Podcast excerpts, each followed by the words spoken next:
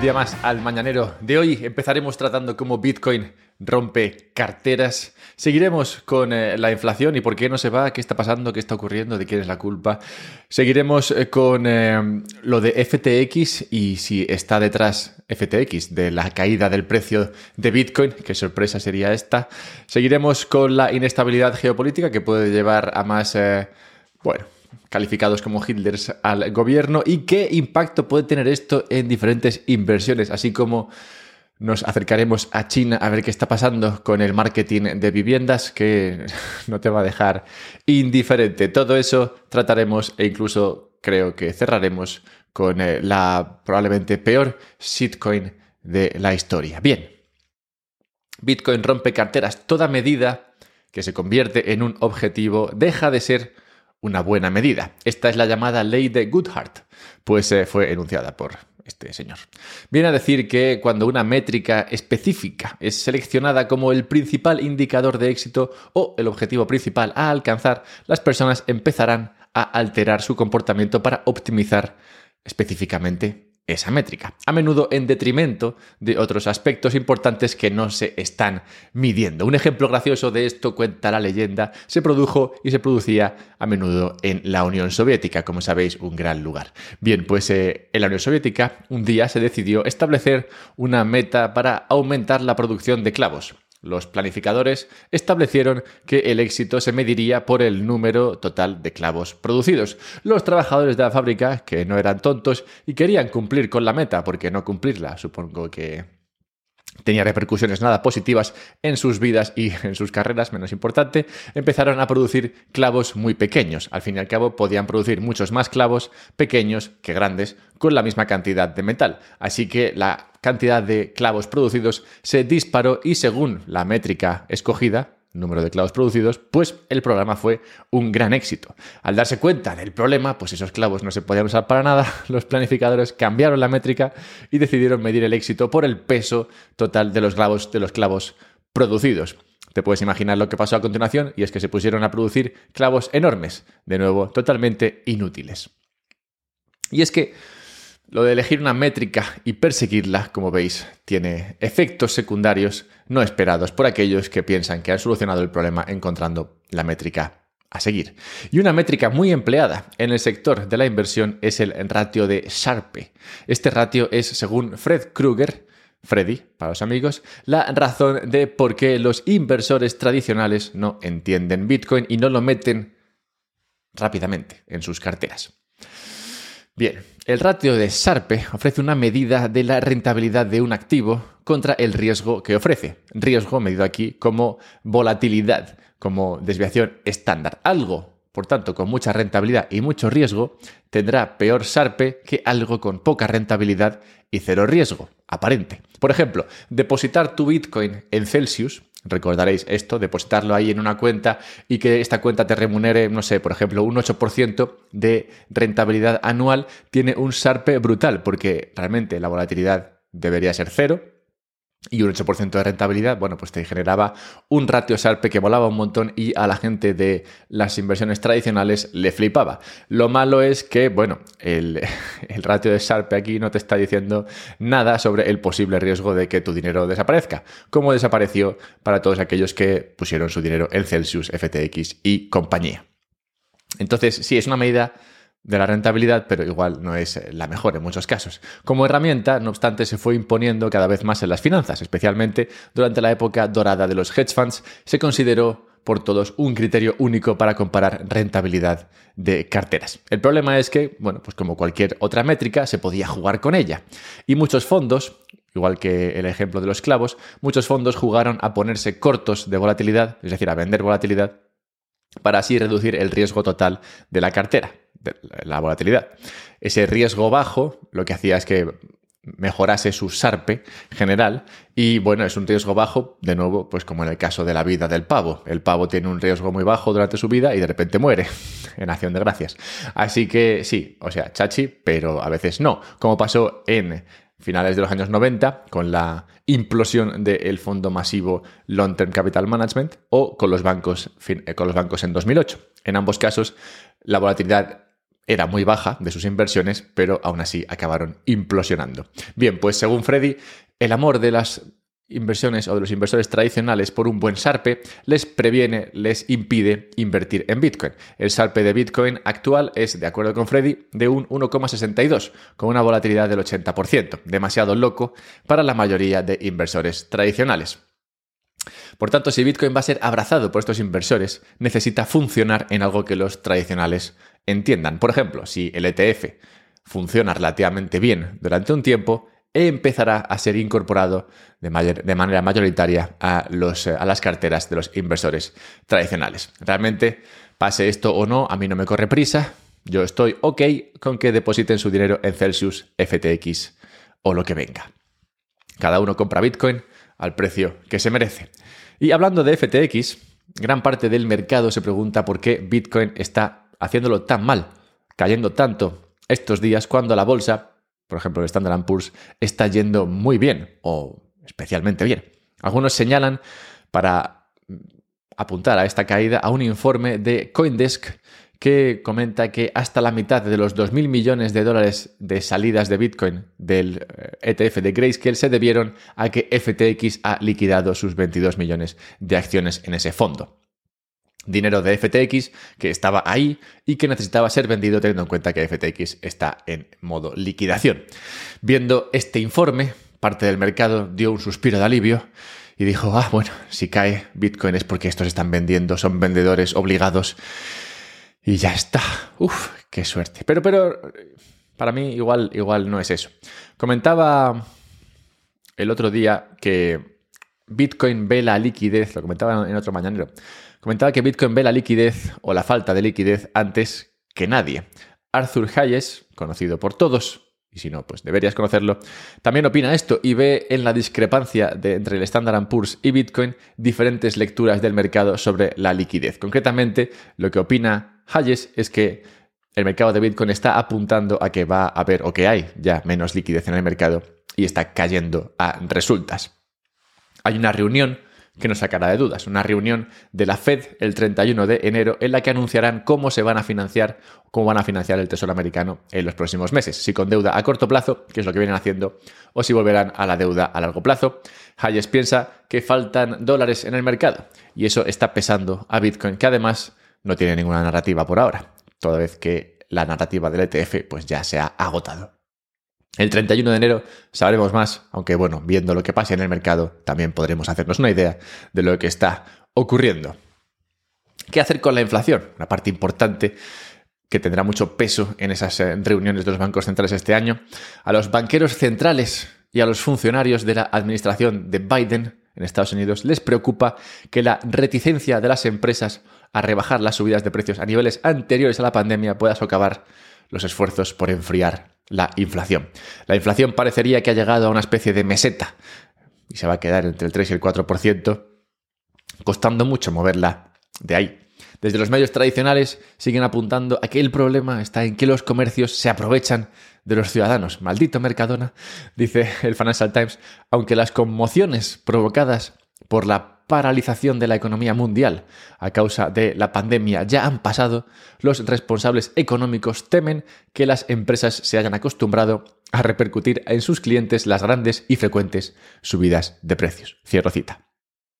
A ver, a pesar de que me guste reírme de este análisis tan simplista, que apunta a que la culpa es eso de Mercadona y compañía, como si todo fuese un problema de oferta, pues no lo es, claramente. De hecho, el otro día un representante de la Fed salió a admitir que realmente la impresión de dinero había tenido mucho impacto en la inflación. Bueno, pues a pesar de que me guste reírme de este análisis, algo de razón sí que tienen. Una vez que te entra la inflación en una economía, para el comercio, para el comerciante, es arriesgado dejar de subir precios o incluso empezar a bajarlos porque no sabe qué va a pasar con la inflación en el futuro. Y es normal que, por tanto, se cubra frente a posibles subidas de la inflación. En el medio plazo, algunos comerciantes se cubrirán de más y tendrán unos precios más elevados que el resto y el, mercado los castigará comprando menos en esos comercios. Otros se cubrirán de menos y entonces sus cuentas se resentirán si la inflación es mayor de lo que esperaban. En el largo plazo se ajusta. Pero si lo que usas para medir la inflación es el dinero, el dinero fiat concretamente, pues eh, está difícil porque el dinero fiat también cambia. Pues se imprime más dinero o mucho más dinero, haciendo el cálculo por parte de todos los actores de una economía más difícil. Y esta va a ser una lucha en la que nos encontremos, bueno, mientras haya dinero fiat, pero concretamente va a ser una lucha en el 2024, esta contra la inflación, en la que los políticos tienen mucho en juego. De hecho, una encuesta reciente dice que más de la mitad de los votantes creen que han empeorado sus vidas con Biden, debido, claro, en parte a esta subida del precio o del coste de sus, eh, de sus carritos de la compra. Frente a esta visión de la economía y de Biden, Trump parece que se queda sin competidores en la carrera por ser el candidato republicano. Parece que solo le queda batirse a Haley, que es la única que no se ha tirado ya del carro, y se beneficiaría de cualquier bache en la economía que afectase a la, a la legislatura de, de Biden. Y no solamente hay inestabilidad posible en Estados Unidos, sino que también hay por aquí por Europa. La denominada por los medios ultraderechista alternativa para Alemania, este es un partido que está en Alemania, impulsará, dice, un referéndum sobre la pertenencia a la Unión Europea al estilo del Brexit si llega al poder. Según ha declarado su líder, Alice Weidel, que ha calificado la salida del Reino Unido del bloque de totalmente acertada del bloque siendo de la Unión Europea. Esta idea de que Alemania se saliese de la Unión Europea rompe un tabú en, esta, en, Alemania, donde los partidos mayoritarios son devotamente pro-europeos. Y para, mí es casi lo más importante, ¿no? Y es que eso, que, entre esta idea de que Alemania podría salirse de la Unión Europea, que entre en el, eh, la palestra de ideas que se pueden tratar, pues este riesgo realmente yo creo que está en muy pocas... Eh, cartas y si se tiene que empezar a incorporar el riesgo de que, la, de que Alemania saliese de la Unión Europea, francamente las cosas se pondrían muy interesantes en, eh, en Europa. Realmente eso para mí es lo importante, porque aunque se espera que... ¿Cómo se llama este partido? Alternativa para Alemania, que es el partido este que digo. Aunque se espera que gane algunas elecciones en septiembre en, en los estados orientales de Sajonia, Brandenburgo y Turingia, graciosos los nombres, su camino hacia el poder, digamos, hacia, la, hacia el poder de Alemania en general, no está claro, ya que todos los demás partidos principales se niegan a llegar a acuerdos de coalición con ellos.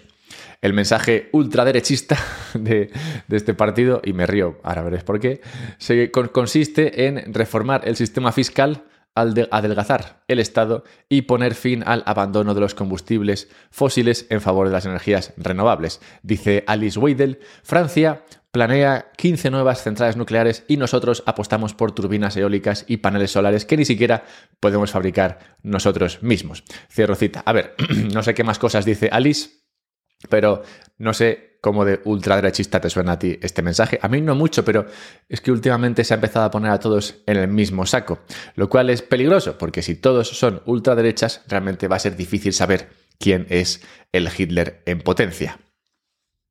Pero bueno, haya o no un Hitler en potencia y una posible guerra, quién sabe, en un futuro meramente cercano, ¿debería esto preocuparte? ¿Debería preocuparte si tienes inversiones que esperas que lo hagan bien en el futuro? Pues eh, te diré si sí o si no dentro de 40, 30 segundos, cuando trate qué pasa con la bolsa y los activos en guerra, pero eso, 30 segundos para deciros que podéis compartir este contenido para que llegue a más gente, para que sea disfrutado por más, personas y para que sobre todo tú encuentres más gente con la que hablar de los temas que te parecen importantes, que son claramente estos. Y también puedes ayudarte al tiempo que me ayudas si compras Bitcoin a través de Relay y lo guardas en una Bitbox. Si haces cualquiera de estas dos cosas, yo recibo amor por tu parte en forma de euros y tú recibes Bitcoin y una gran custodia a través de esa Bitbox. Así que míratelo, ahí lo haces en la descripción y pasemos a ¿Qué pasa con la bolsa y, sí, los activos en general en tiempo de guerra? Pues resulta que la guerra, curiosamente, no sería tan mala para la bolsa y la inversión en general. Si tomamos, como ha hecho un estudio, la rentabilidad media anualizada de las acciones americanas durante cuatro guerras, concretamente la Segunda Guerra Mundial, Corea, Vietnam y la Guerra del Golfo, vemos que las ganancias fueron mayores durante estas guerras que la media de ganancias a largo plazo tanto para las grandes como las pequeñas acciones. Empresas, perdón. Y lo que es más sorprendente, un análisis del CFA Institute reveló que las acciones estadounidenses también fueron menos volátiles en tiempos de guerra. Vamos, que ofrecían un sarpe que daba gusto verlo. Y no solamente este el caso americano. De hecho, si observamos la bolsa rusa, está ahora más alta que cuando decidió cruzar la frontera con Ucrania. Así que, para que veas que la guerra a veces se le tiene demasiado miedo por parte de los mercados y, no parece que los datos respalden esa visión. Y cerremos el mañanero de hoy hablando de que si buscas casa en España la cosa está difícil, pero igual deberías ampliar tus miras. No hay que cerrarse a lugares nuevos donde depositar el huevo y podrías empezar a mirarte China, por ejemplo. China está intentando todo lo que se les ocurre para vender casas, para deshacerse de parte del inmobiliario que tienen en cartera. Tanto es así que los promotores inmobiliarios chinos y los gobiernos locales están tan desesperados por atraer compradores de viviendas que algunos han recurrido a extrañas estrategias de marketing. Una empresa inmobiliaria de Tianjin publicó un anuncio en vídeo con el eslogan compre una casa y consiga una esposa gratis, que es parecido a lo que se dice en cripto, de cuando sube mucho las, las criptos, se habla de que, bueno, todos conseguiremos girlfriends, bueno, pues esto es parecido, compre una casa y consiga una esposa gratis, se trataba este anuncio de un juego de palabras en el que utilizaban los mismos caracteres chinos que en la frase compre una casa y regálesela a su mujer, pero presentados en una estructura de frase típicamente utilizada para ofrecer regalos a los compradores de viviendas. En septiembre multaron a esta empresa por ser demasiado original. Un complejo residencial de la provincia oriental china de Xinjiang prometió el año pasado regalar a los compradores de viviendas un lingote de oro de 10 gramos. No sabía que había lingotes tan pequeños. Pero bueno, como veis, no falta creatividad eh, en, Oriente para vender viviendas. ¿Qué impacto tendrá la crisis inmobiliaria que claramente cada vez es más eh, clara en eh, Asia? Pues, bueno, algunos dicen que ya hemos visto lo peor, otros dicen que esto aún empeorará. No sabemos, pero lo que sí que sabemos es que si quieres refugiar tu riqueza en algo que no se vea afectado por la caída del mercado inmobiliario en China, podrías elegir, por ejemplo, el eh, comprar eh, algunas. Y dentro de las shitcoins que se, que se ofrecen en el mercado, había una que ah, siempre me había resultado la más de graciosa, que es eh, la shitcoin llamada Petro, esta criptomoneda creada por el gobierno venezolano para, no sé, pues para ser guay, para imprimir dinero de otra manera, para castigar un poquito menos la devaluación del bolívar. Bueno, pues si querías comprar, comprar Petros, ya es tarde la criptomoneda ha sido retirada del mercado por el gobierno venezolano, que ha dicho, bueno, ya hemos sacado de aquí todo lo que se podía y, ya está. Así que nada, quitemos esta tontería del medio. Así que nada, se acabaron las petros. El experimento en criptomonedas Bitcoin era más interesante por parte de los países. Bueno, si quieres guardar tu riqueza, siempre quedará Bitcoin, incluso si su SARPE no es eh, óptimo.